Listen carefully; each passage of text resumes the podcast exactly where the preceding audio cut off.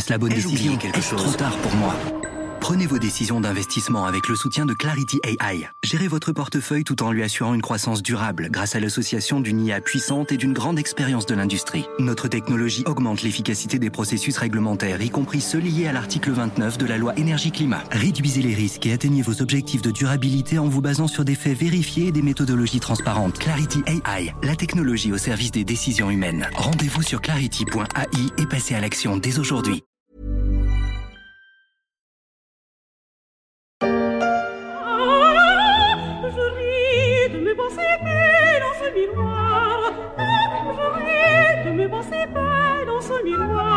Désolé, ce n'est pas Marguerite, c'est Pierrick Fay, le présentateur de la story, le podcast des échos. Et vous l'avez compris aujourd'hui, on va parler de Tintin. Le jeune reporter s'offre une rentrée en fanfare, et pas seulement avec la Castafiore.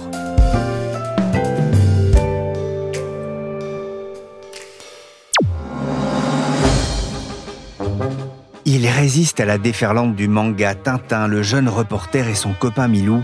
Le 4 octobre, Casterman va republier les bijoux de la Castafiore avec les dessins d'origine publiés dans le journal Tintin à partir de 1961. Le premier album s'était vendu à plus de 10 millions d'exemplaires dans le monde. Et ce n'est pas tout. Les tintinolâtres vont aussi pouvoir se jeter sur les 400 pages du nouveau journal de Tintin, un numéro exceptionnel sorti début septembre. Enfin, pour clôturer cette année qui marque les 40 ans de la mort de son créateur Georges Rémy, alias Hergé, un jeu vidéo va être consacré au célèbre reporter du journal Le Petit Vingtième.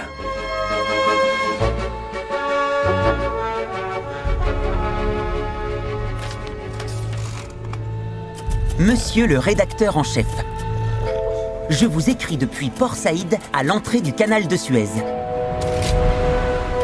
Sur le bateau, nous avons rencontré le professeur Philémon Cyclone, un éminent égyptologue. Enfin, un égyptologue. Direction l'Égypte, à la recherche des cigares du pharaon. Mais avant, faisons un détour par le musée Hergé, près de Bruxelles. Donc cette première salle, c'est peut-être la seule salle qui est un peu chronologique. C'est-à-dire qu'ici, vous avez, depuis la naissance d'Hergé, en 1907 jusqu'à son décès, euh, les œuvres majeures qu'il a faites.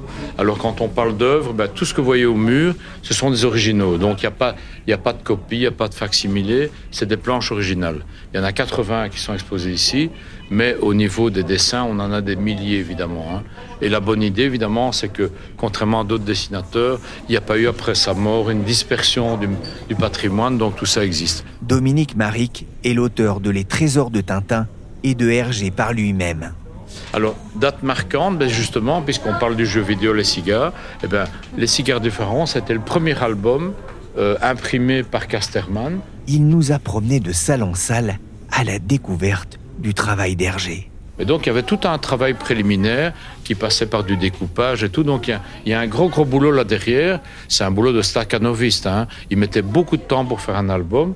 Mais le résultat final, évidemment, c'est ce qu'on connaît, cette espèce de, perfection du dessin qui a amené le fait qu'en 2023, euh, on continue à, parler de lui. Comment est-ce que vous expliquez que Tintin arrive à, traverser les âges comme ça? Ben Justement parce qu'il y, y a, un côté... Euh, je dirais, transversal par les thèmes d'abord, parce que tous les grands thèmes de l'histoire ont été utilisés, euh, je dirais les, guerres du pétrole, le racisme, euh, les grands conflits, euh, la communication, etc. Enfin, il y a toute une série de thèmes universels. Il y a un dessin qui est aussi transgénérationnel parce qu'il est très lisible, il est très clair comme dessin, et puis il y a surtout des histoires qui sont très fortes.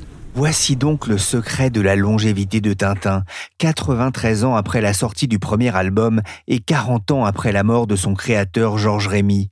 Depuis, les descendants du célèbre dessinateur défendent avec ardeur le patrimoine de Tintin et de ses amis. Ils le défendent et ils le font vivre à travers une société Moulinsart rebaptisée Tintin Imaginatio. Dans une salle du musée, j'ai pu rencontrer Yves Février. Il est responsable du numérique chez Tintin Imaginatio et on a parlé ensemble de la déclinaison de Tintin en jeu vidéo. En interne, on a la volonté de cultiver, enfin, ou d'approcher ou d'aborder des terrains, enfin pas des terrains incognita, hein, parce que Tintin a déjà connu plusieurs vagues de jeux vidéo, Mais le jeu vidéo est un médium, euh, est le médium en tout cas du 21e siècle. Donc on parlait tout à l'heure euh, des magazines ou des albums dans les années 50, enfin après-guerre, jusque voir les années 70. Puis la série animée l'a emporté un peu plus sur les albums euh, dans les années 90. Et euh, clairement, le jeu vidéo aujourd'hui, je ne vais pas vous l'apprendre, hein, vous êtes les échos, euh, l'industrie du jeu, c'est écrase l'industrie euh, cinématographique, écrase l'industrie de la musique. Donc, c'est dire l'importance de, de cette industrie, de ce médium et de l'audience qu'elle regroupe. C'est plus difficile de faire vivre une licence comme Tintin quand il n'y a pas de nouvelles BD forcément qui sortent? Ben, Souvent, il y a des gens qui disent que la contrainte est, vertueuse, et j'aurais tendance à dire, euh, avec un univers comme celui-là, clairement, la, contrainte est vertueuse. Ça nous oblige à, imaginer. C'est pour ça que on a changé de nom aussi euh, récemment, et c'est dans cette dynamique-là qu'on travaille euh, un univers comme celui-là. Récemment, on a fait les NFT début de cette année. Euh, on a lancé avec Culture Espace euh, l'immersion, qui est un succès euh, vraiment incroyable. Et on est dans la dématérialisation. Une entreprise comme Tintin Imaginatio, 90% de son activité repose sur la gestion des actifs numériques. Donc, évidemment, ça part de l'œuvre analogique, mais tout a été transformé en actifs numériques. Et c'est par cette transformation qu'on arrive à réaliser des jeux comme celui-là, une immersion, des NFT, etc. Ne vous inquiétez pas pour moi. Cela s'annonce comme une véritable promenade de santé. Quelles sont vos attentes avec ce jeu? Ben, Clairement, un rayonnement euh, interplanétaire. Euh, on ira sur la Lune bientôt. Non, un rayonnement euh, en toute langue, un jeu accessible à tous et qui fait vibrer tout le monde et qui permet à des gens qui ne connaissent pas euh, l'univers de Tintin de, l'approcher et, de réaliser que c'est un personnage euh, attachant et avec lequel on a envie d'être en compagnie. Quoi. Pourquoi est-ce que Tintin est aussi connu finalement à, l'international? Alors, les plus grosses communautés euh, de fans, par exemple sur Facebook, c'est en Asie, en Bangladesh, en Inde, en Indonésie. Donc, c'est des communautés vraiment puissantes et attachantes en plus. Et euh, effectivement, je ne veux pas comparer Tintin à Astérix et Obélix, mais effectivement, Tintin, sur le plan du rayonnement international, euh, peut-être dans une demi-mesure aux États-Unis, un rayonnement vraiment très puissant. Hein. Euh, en Inde, Tintin est très populaire. En Chine, grâce au Lotus Bleu, Tintin est très populaire. Au Japon, Tintin est connu, mais sous une autre forme un peu peut-être moins les, albums, mais plus euh, le merchandising, et l'Indonésie, le Bangladesh, enfin voilà, donc il y a peut-être les pays arabes où c'est peut-être un peu plus compliqué parce que vous savez qu'on lit de gauche à droite, et euh, depuis quand même plusieurs décennies maintenant, on ne peut plus avoir les albums en, perse, ni en hébreu, ni, euh, ni en arabe, parce que sinon on est obligé d'inverser les images. Oh, where are the kids today? আরে ক্যাপ্টেন ছুটি কেমন কাটাচ্ছো মার্ভেলাস কিন্তু তোমাকে তো একটু টায়ার্ড দেখাচ্ছে ও কিছু না Tintin au Tibet en, en, bengali, on peut le trouver en livre audio euh, sur YouTube. Pourquoi ça plaît autant dans ces pays aussi éloignés de la Belgique? Il y a des aspects locaux déjà, hein, parce que Tintin est passé par Sydney et par à survoler euh, Java et le Lombok, etc. Et donc, euh, il y a Jakarta aussi comme escale. Donc, il y a des aspects locaux. Et on l'a signalé aujourd'hui, euh, le visage de Tintin est un, c'est presque un logo dans lequel un cercle vide, presque où toutes les parties, enfin tous les lecteurs peuvent facilement y entrer. Quoi.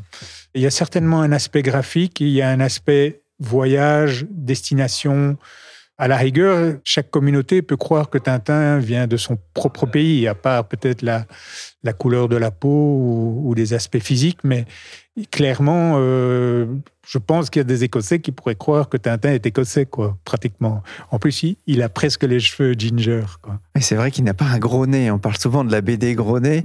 C'est une question qui a été posée en conférence de presse.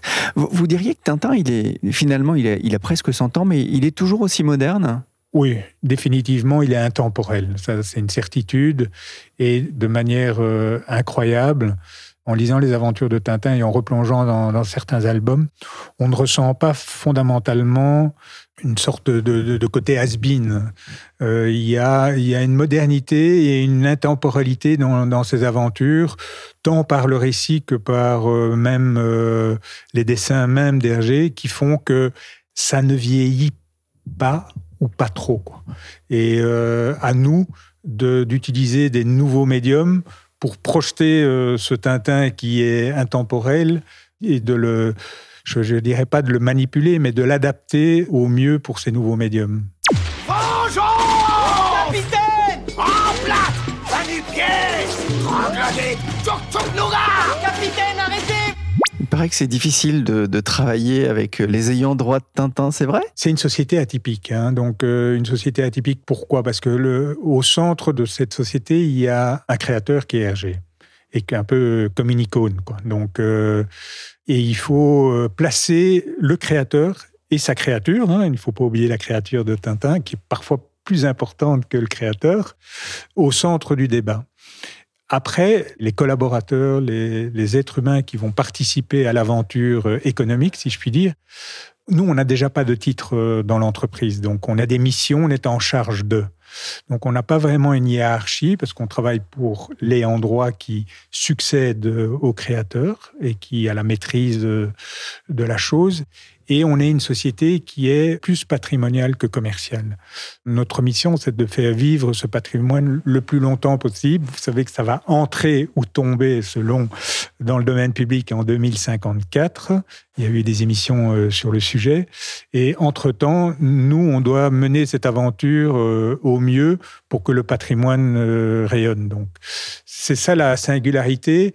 Et on peut être dans une, une activité à deux vitesses parce que les partenaires avec lesquels nous travaillons, eux, ont véritablement des objectifs je ne veux pas dire exclusivement commerciaux, mais quand même de manière euh, prédominante euh, commerciale.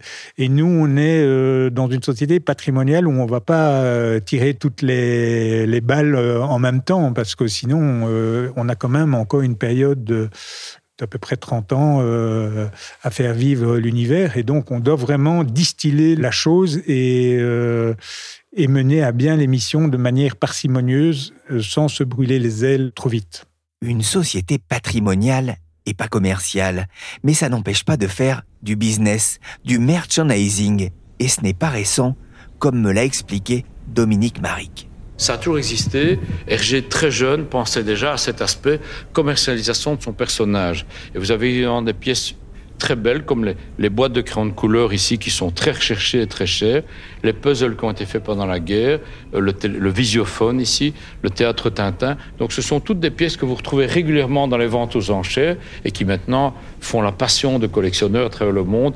Mais c'est un monde évidemment, on aime, on n'aime pas. Bon, il est clair que ça, ça fait partie d'une sorte de mythe, c'est la pop culture, comme on dirait maintenant. Et en tout cas, ça rend beaucoup de gens heureux. Voilà. Moi, je crois qu'Hergé a toujours un côté un petit peu, euh, je dirais un peu angélique comme ça et tout, mais dès le départ, il a compris que son personnage devait prendre parfois d'autres dimensions, d'autres déclinaisons, et donc le fait de passer par le merchandising, les produits dérivés, c'est dès les années 30, ça, hein. mais évidemment, ça s'est développé de manière industrielle, on va dire, plutôt à partir des années 50. Il aurait pu faire du jeu vidéo? Certainement, d'ailleurs, à partir des années 50, euh, il y a une maison de dessin animé qui se crée en Belgique qui s'appelle Belle Vision, qui était la première maison à faire du dessin animé en Europe. Évidemment, c'était des moyens assez artisanaux, assez basiques, mais il aurait pu très bien D'ailleurs, il participait au découpage hein, des dessins animés, mais c'était pas son média favori, on va dire. Lui, c'était l'encre, c'était le papier, c'était le côté euh, deux dimensions. Tiens, que me veut Milou? Eh bien, Milou, qu'as-tu trouvé? Un cigare. Tintin Reporter, les cigares du pharaon. Le jeu vidéo sortira le 7 novembre prochain sur console et PC. J'ai pu discuter avec Gianni Molinaro. Il travaille pour Microids, qui va éditer le jeu développé par Pendulo. C'est vraiment un travail d'adaptation qui est très compliqué. Hein. Adapter le travail d'Hergé dans un autre média, euh, sous une autre forme que celle qu'on connaît dans la BD, c'est quelque chose qui est très compliqué. D'ailleurs, Spielberg l'a fait euh, il y a une douzaine d'années à sa façon. Ça n'a pas forcément fait l'unanimité à l'époque parce que on imagine toujours Tintin de la même façon à travers ces quelques traits et ces deux points qui font office Dieu. L'adapter, finalement, c'est à la fois essayer de rester proche de ce personnage qu'on connaît, qui est extrêmement simple, extrêmement neutre, tout en essayant quand même de lui donner un côté humain. Euh, et ça, c'est le studio, hein, le studio euh, qui travaille euh, sur le jeu, donc Pendulo Studio, qui est un studio qui est basé à Madrid, qui s'est chargé de s'approprier en fait Tintin, Milou et tous les autres personnages qui vont graviter autour de lui durant les, cigares du pharaon. Ils ont leurs propres pattes qu'ils ont appliqué en fait finalement sur euh, tous ces personnages pour essayer de conserver les traits, de les modéliser, modéliser ces personnages pour qu'on les reconnaisse immédiatement, mais sans que euh, ce soit trop proche ou trop loin finalement. C'est vraiment un, juste milieu qu'il a fallu trouver pour que euh, ce soit à la fois des personnages caricaturaux, mais en même temps qu'ils aient une vie supplémentaire euh, quand on les, les voit se mouvoir euh, à l'écran. Comment est-ce qu'on passe justement d'une BD, un univers finalement fixe, à un jeu vidéo où il faut songer là aussi au joueur finalement qui va incarner les personnages? Alors c'est une question qui peut se poser depuis les toutes premières adaptations de BD. C'est très compliqué de, encore une fois, de réaliser le chemin qui a parcourir entre le moment où on se dit ah bah tiens je vais adapter une BD et le moment où on va se mettre à adapter cette bande dessinée parce qu'il y a beaucoup de paramètres qui entrent en compte quand on fait ce genre de choses parce qu'on change de médium, on change euh, la façon dont on va vivre euh, finalement l'expérience. L'expérience d'une BD c'est très simple, on tourne des pages, on regarde des cases euh, et on peut, j'ai envie de dire, imaginer l'action, on peut imaginer le mouvement qui sont décrits néanmoins hein, par RG très bien dans les BD, mais il faut réussir à enrichir tout ça. Donc, dans le cas du jeu euh, Tintin, on a euh, la partie adaptation des personnages, euh, la partie retranscription aussi des, décors qui joue énormément. Et ensuite, bah, il faut lui donner un aspect ludique qui va faire toute la différence. Là, pour Tintin, c'est sûr qu'on va revivre exactement la même chose, parfois des, éléments qui tiennent sur une case ou deux cases, mais on va se retrouver à, les allonger un petit peu. Il y a des séquences euh, d'action, des séquences de poursuite qui vont être beaucoup plus euh, longues que ce qu'on a dans, dans la BD, qui vont devenir presque des éléments centraux du jeu des éléments euh, aussi d'exploration, d'aventure, d'interaction par dialogue qui vont être enrichis pour bah, que le joueur euh, n'ait pas une aventure qui dure euh, une heure ou 20 minutes, mais pour avoir quelque chose qui tienne un peu sur la longueur et tout en gardant le joueur, euh, on va dire, diverti. C'est là la grosse difficulté et on pense qu'on y est plutôt arrivé. C'est un jeu qui devrait prendre à peu près une dizaine d'heures à, finir et qu'on a essayé de varier le plus possible, justement pour permettre aux joueurs bah, de vivre pleinement, de manière très immersive, une grande aventure comme est celle des cigares du pharaon. Il va falloir encore un peu de patience pour découvrir le jeu, qui a demandé pas mal d'huile de coude, il faudra bien sûr séduire les tintinophiles et plus largement les joueurs, un enjeu financier certain aussi pour Microids. Moi, j'ai rejoint le groupe Média Participation il y a bientôt 15 ans, qui est un groupe de bande dessinée. Hein. En tout cas, euh, l'image qu'on en a, c'est quand même plutôt un groupe de bande dessinée. Je suis Stéphane Longard, le CEO de Microids, éditeur de jeux vidéo. Et une volonté assez forte de transposer la bande dessinée en jeu vidéo. Et c'est vrai que euh, on a commencé à faire deux trois petites choses. On a commencé à discuter avec euh, nos amis de Moulinsart et on a eu un nom direct. Au moins c'était efficace. Et comme je suis un coureur de fond, on a été les voir tous les six mois. Après un moment, on a un peu étalé tous les ans. On disait au fait, vous voulez pas faire un jeu vidéo? Au fait, vous voulez pas faire un jeu vidéo? Ça serait quand même bien de rafraîchir avec un jeu vidéo. Donc ça, ça a duré huit ans ce qu'on appelle être coureur de fond dans, chez nous.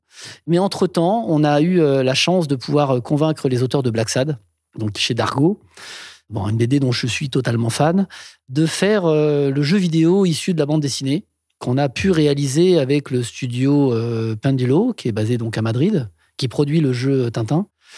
Et la qualité, le succès commercial, mais je crois plutôt la qualité, lorsque je suis revenu quelques années après, après avoir relancé régulièrement nos amis de Moulinsart, alors, je leur ai montré le produit, je leur ai démontré qu'on savait faire des bons produits. Et là, Nick a eu un moment qui a voilà, il a un moment il a dit bah oui, c'est plutôt convaincant, ça donne vraiment envie d'y aller. Et là, il y a eu un oui. Et quand vous avez la bénédiction de, Nick, euh, vous avez gagné. Ah, Nick Rodwell, hein, qui est le PDG de Tintin Imagination, vous l'avez convaincu. Il a fallu mettre les moyens pour ne pas décevoir? L'argent, comme on est en coproduction, c'est un problème commun on a ensemble envie de réussir Quand on a passé cette étape d'être convaincu, c'est ensemble envie de réussir. Mettre les moyens, euh, c'est clair que si on compare le budget de Black Sad et le budget de, Tintin, c'est deux fois et demi le budget de Black Sad. Donc on a mis plus d'argent, mais en comparaison de ce qui se fait dans le secteur euh, du jeu vidéo, euh, j'ai envie de dire c'est un petit budget. Quand on voit les budgets chez Ubisoft, on est plutôt en centaines de millions, quand nous on est plutôt en dessous de 10 millions. Mais ce qui est important pour nous, c'est de construire la base d'un partenariat très long terme. Moi, ce que j'aime, je le vois avec euh, nos, partenaires, comme ce soit Albert René pour Astérix, on fait tous les jeux maintenant depuis plus de 5 ans, que ce soit avec les Schtroumpfs, ou pareil, IMPS, on fait des jeux depuis maintenant trois ans et demi. On fait des, accords très long terme, ce qui fait que ça permet de construire ensemble une stratégie très long terme sur toutes les propriétés. Et Tintin, c'est vraiment de cette façon-là qu'on l'a fait. On a un premier titre et on a déjà ce que j'appellerais une roadmap pour les prochaines années de tout ce qu'on veut faire ensemble et tout ce qu'on veut produire autour de cette propriété, sachant que nous n'avons fait qu'aujourd'hui que les cigares du pharaon avec une chance qui est de dire, en principe, le titre qui doit venir après. Je crois qu'il y a un lotus et il y a une couleur pour les connaisseurs, et je crois que c'est le bleu. Donc c'est vrai qu'on a une volonté et on est déjà en train de travailler sur une pré-production de la suite. Donc il y aura une, histoire après le premier qui sortira en fin d'année. Alors le cinéma a redonné une deuxième jeunesse à, Astérix, mais aussi au Schtroumpf. Il y a eu une série quand même et un film autour de Tintin. Le jeu vidéo doit aussi permettre à, à ces personnages de ne pas tomber dans l'oubli, y compris auprès des plus jeunes. Eh ben c'est notre challenge. Notre challenge, c'est de réussir à concilier le, la cible d'aujourd'hui qui achètent encore les, les, collectors, les albums de Tintin, qui veulent refaire leur collection, rafraîchir, etc., qui ont plutôt euh, un âge euh, avancé, et qui vous avez quand même tous les jeunes qui ont cette chance euh, de pouvoir toujours découvrir la série sur tous les médias, hein, parce que la série Tintin est toujours très fortement diffusée, même si on peut considérer qu'elle a vieilli, mais elle a toujours cette qualité qui fait que les enfants sont plutôt apprécient la série. Je crois qu'on est capable avec le jeu, avec le type de jeu qu'on a fait, le média, puisqu'on parle de consoles qui sont plutôt euh, comme la PlayStation 5, la PlayStation 4, la Xbox, mais surtout la Switch, qui vont toucher le plus largement possible les consommateurs. La Switch est plutôt une console pour les 10 euh, ans, autour des 10-12 ans, même si ça peut être plus bas et beaucoup plus haut. Et on sait que les consommateurs de PS5 ont plutôt un pouvoir d'achat plus important, voire un vrai pouvoir d'achat si on prend euh, les 40-50 ans, comme moi j'ai 52, donc je suis consommateur de, de, ce type de produit. Et c'est vrai que le gamer va pouvoir découvrir la licence, même s'il a entendu parler, il n'a pas forcément envie euh, au premier abord d'y jouer. Et tous ceux qui sont des fans de la propriété vont se dire Ah ouais, génial, enfin Tintin est de retour après 12 ans. Et ça, c'est, je crois que c'est un tour de force de revenir. Vous parlez de la Switch, vous parlez de la PS5. Il y a la question du mobile aussi. On sait qu'il y a beaucoup de joueurs en France, beaucoup de joueurs surtout sur mobile. Hein. quand on dit qu'un Français sur deux joue, la majorité joue aujourd'hui sur mobile. C'est quelque chose qui vous attire, qui vous intéresse? La problématique du mobile est principalement basée sur le modèle économique. Aujourd'hui, les jeux consoles, euh, on est dans l'achat à l'acte on achète un jeu, on consomme, éventuellement on le revend chez Micromania ou dans d'autres points de vente. On est à l'achat à l'acte. Dans le cas du mobile, on est aujourd'hui dans un modèle de free-to-play euh, majoritairement. Hein. C'est gratuit, gratuit, il y a de la pub. Je pense, en tout cas, je suis assez persuadé que Tintin ne s'y prête pas. On a évoqué une version mobile à terme mais plutôt en premium, donc c'est-à-dire un produit où on achèterait sur mobile. Alors il y en a de plus en plus, hein, c'est en train de revenir, parce qu'il y a eu un cycle où on achetait, après il y a eu un cycle qui dure depuis maintenant 6-7 ans, où c'est la gratuité qui prime et c'est la pub qui vient, euh, financer les produits, hein, les productions. Euh, je pense qu'on va arriver demain, on a l'Apple Arcade qui existe, et qui a quand même cette chance de, rentrer dans un modèle où on a un abonnement à la Netflix, et on consomme du jeu, euh, ce qu'on appelle full content, euh, vraiment complet. Et j'espère, en tout cas, je souhaite qu'on arrive à rentrer dans ces modèles-là, mais la gratuité dans le cas de Tintin euh, en mode free-to-play, je n'y crois absolument pas. Un dernier mot, euh, vous avez réussi à convaincre Moulinsart, ça n'a pas été facile. Reste maintenant à, convaincre aussi les aficionados de Tintin, les tintinophiles, et, et là aussi ça va pas être simple? Bah, je dirais que depuis qu'on a fait les annonces, première annonce, on a été assez critiqué comme à chaque fois qu'on fait une annonce, hein, c'est normal. Hein. au début, on commence à douter puisqu'on montre pas grand-chose. On dit juste on a signé avec Tintin. Et plus on montrait, plus on révélait des éléments, que ce soit le, ce qu'on appelle le teaser, voire le, trailer qu'on a pu voir tout à l'heure, on s'aperçoit que les gens se disent, eh ben, ils ont respecté la licence. Ils ont respecté ce qu'on avait en tête de la transposition d'un album à plat en 2D, enfin, on va dire plutôt en 2D, en, fil de fer, enfin en BD, en mode BD, dans un environnement jeu vidéo avec le dynamisme, avec le dialogue qui marche bien, avec l'action, parce que ce n'est pas que du blabla, hein, c'est important que, et que ce soit accessible à tous, parce que le plus important dans un jeu vidéo, surtout si on veut toucher le plus grand nombre de joueurs, c'est d'être accessible à tous. Le jeu est un peu compliqué, mais il est quand même hyper accessible, et ça c'est fondamental. Donc je pense qu'on va pas décevoir. Vous avez investi un investissement cofinancé de 6-7 millions d'euros environ. Vous avez des objectifs de vente? Ce qu'on pense, c'est qu'on va atteindre assez facilement le, demi-million d'exemplaires, ce qui, euh, pour les, mastodons du secteur, est assez faible. Hein. Pour, à notre échelle, est plutôt une bonne tendance.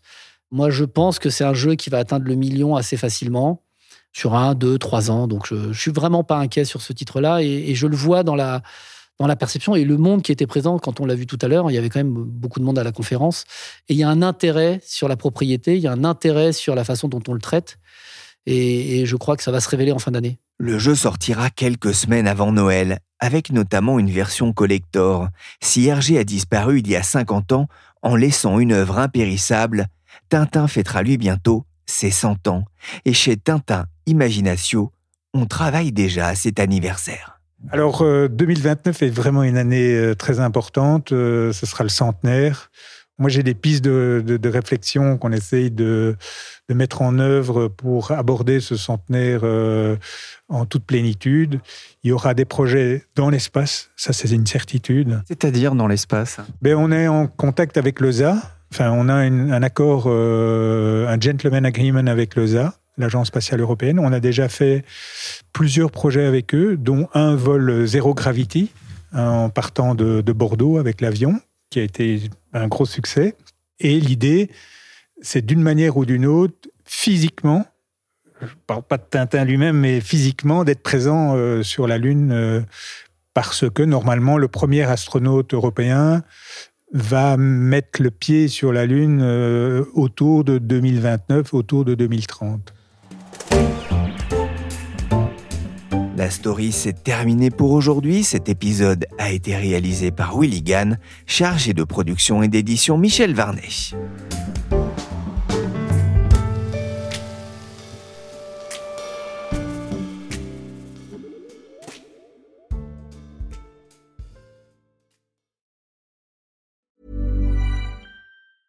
Even when we're on a budget, we still deserve nice things. Quince is a place to scoop up stunning high-end goods for 50 to 80% less than similar brands. They have buttery soft cashmere sweaters starting at $50, luxurious Italian leather bags, and so much more. Plus, Quince only works with factories that use safe, ethical, and responsible manufacturing. Get the high-end goods you'll love without the high price tag with Quince. Go to quince.com/style for free shipping and 365-day returns.